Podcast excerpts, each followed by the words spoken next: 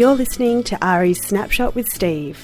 We'll be delving into some of the nitty gritty of the science behind AHRI Insight and the papers released by AHRI researchers. This week, we're going to be focusing on why it's important to clean seeds, and we're going to be referring to a paper which was published in Weed Science in 2010. It's entitled Herbicide Resistant Weed Seeds Contaminate Grain Sown in the Western Australian Grain Belt. Steve, tell me what is the main reason people should be considering cleaning seeds and why it's important?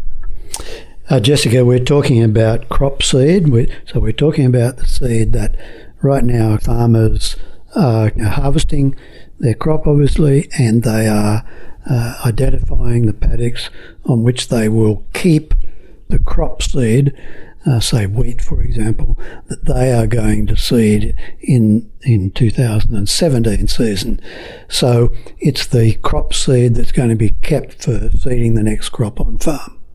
Michelle Owen, who works here at AHRI, she did some surveys on the amount of weed seeds which were found in samples. Can you tell us a little bit about that research and why it's it's important to consider those results? Two surveys have been done. The first one was done in 2008, and that was done by Pippa Michael at Curtin University and Michelle Owen here in AHRI at, at UWA. And Michelle and Pippa went to farms in three different parts of, of the Western Australian wheat belt, and those were Esperance, uh, Corrigin area, and the Dalwallinu area. And they went to farms in March, end of March, April, and asked farmers on 74 farms could they have 10 kilogram sample of the seed that they were going to be seeding uh, in just a few weeks from then. Now, uh, they, they got 150 samples, most of them were wheat, but the other range of crops that farmers in the wheat belt grow.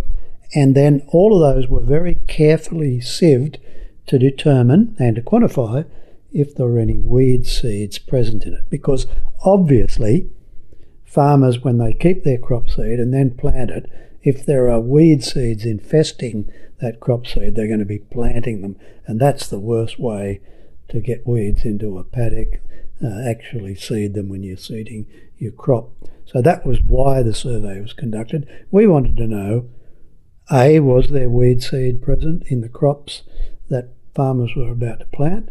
And secondly, what were those weed seeds? What species were they? And thirdly, what was their herbicide resistance status? So that was done in 2008 on um, 74 farms, 150 samples, and then repeated in 2015 with the same farmers from the Corrigin area and from the Dalwallinu area. So I went back to the same farms, and Michelle Owen then did that again in 2015.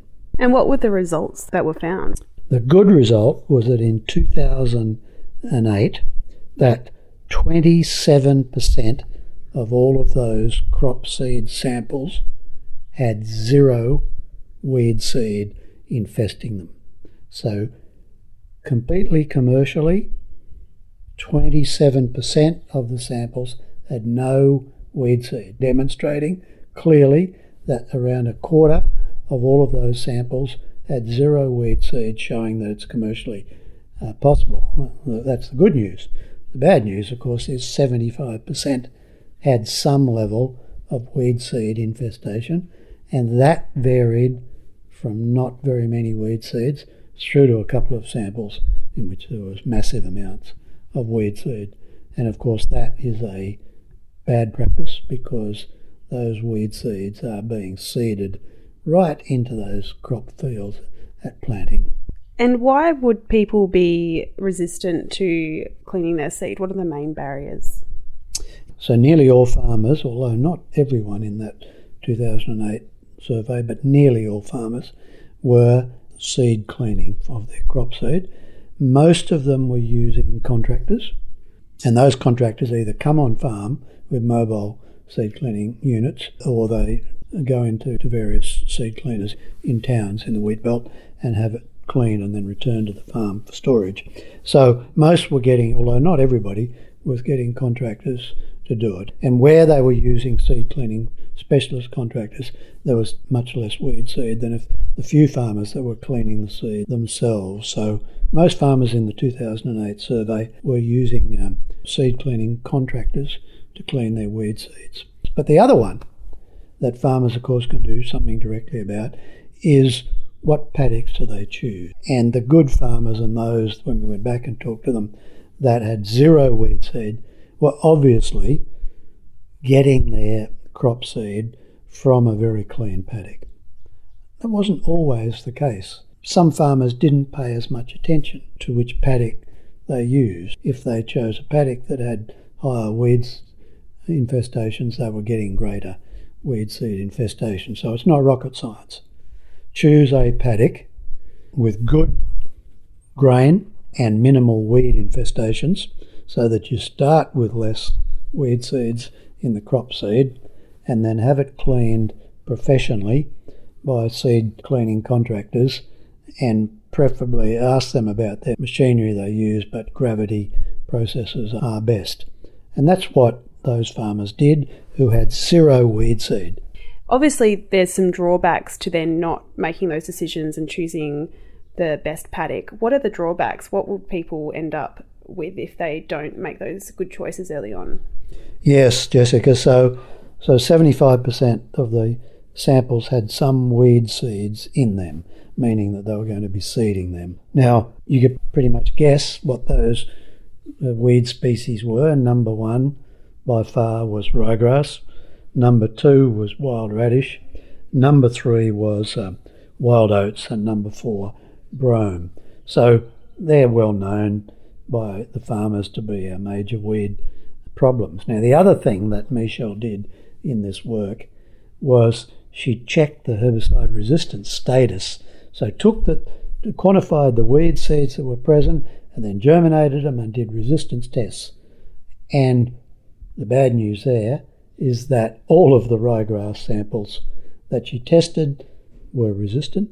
So that weed seed which was present, if it was ryegrass, not only was it present, but it was herbicide resistant. Nearly all of the wild radish sam- samples were herbicide resistant. So double whammy in crop seed infested with those species and those species being herbicide resistant. The wild oats and brome that were present were not herbicide resistant, and we know that there's much less herbicide resistance in those. So again, get rid of that weed seed. Do yourself a favour by not planting the weed seeds in the crop seed. So that survey, which was in 2008 and published in 2010, in which we did quite a bit of extension so that agronomists and farmers were aware of the results. But in 2015, Michelle Owen did another survey, same deal, went to farmers in March, April in the Corrigin and uh, Dalwallinu area, 30 farms, 81 samples collected of crop seed that the farmers were about to plant and checked it. And the really good news is that the percentage of samples went up to 41% that had zero weed seeds present in them. So, good news. In the 2008 survey, 27% had zero weed seed, and on those same farms in 2015, 41% had zero weed seeds. Presumably, there, those farmers recognised from the 2008 results on their farm that there's something that's something they could do something about, and they paid more attention, A, to the paddock that they chose to get their crop seed to make sure it had minimal weed infestation, so they had less weed seed sample, less, less weed seed present in their grain that they harvest. They had it professionally cleaned by seed cleaning contractors who perhaps did a better job any rate, and as a result, 41% of those uh, farmers had zero weed seeds present in their um, crop seed that they're going to plant. So the lessons are pretty clear. You know, for many problems that we have, uh, solutions are really difficult. So for those problems that we have for which there are clear and easy solutions, we always should do it.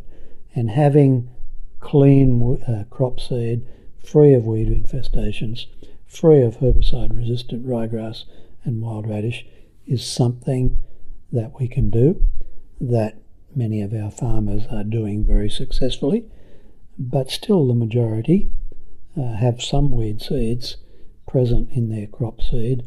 And uh, to those uh, farmers, I say, this is something you can do something about.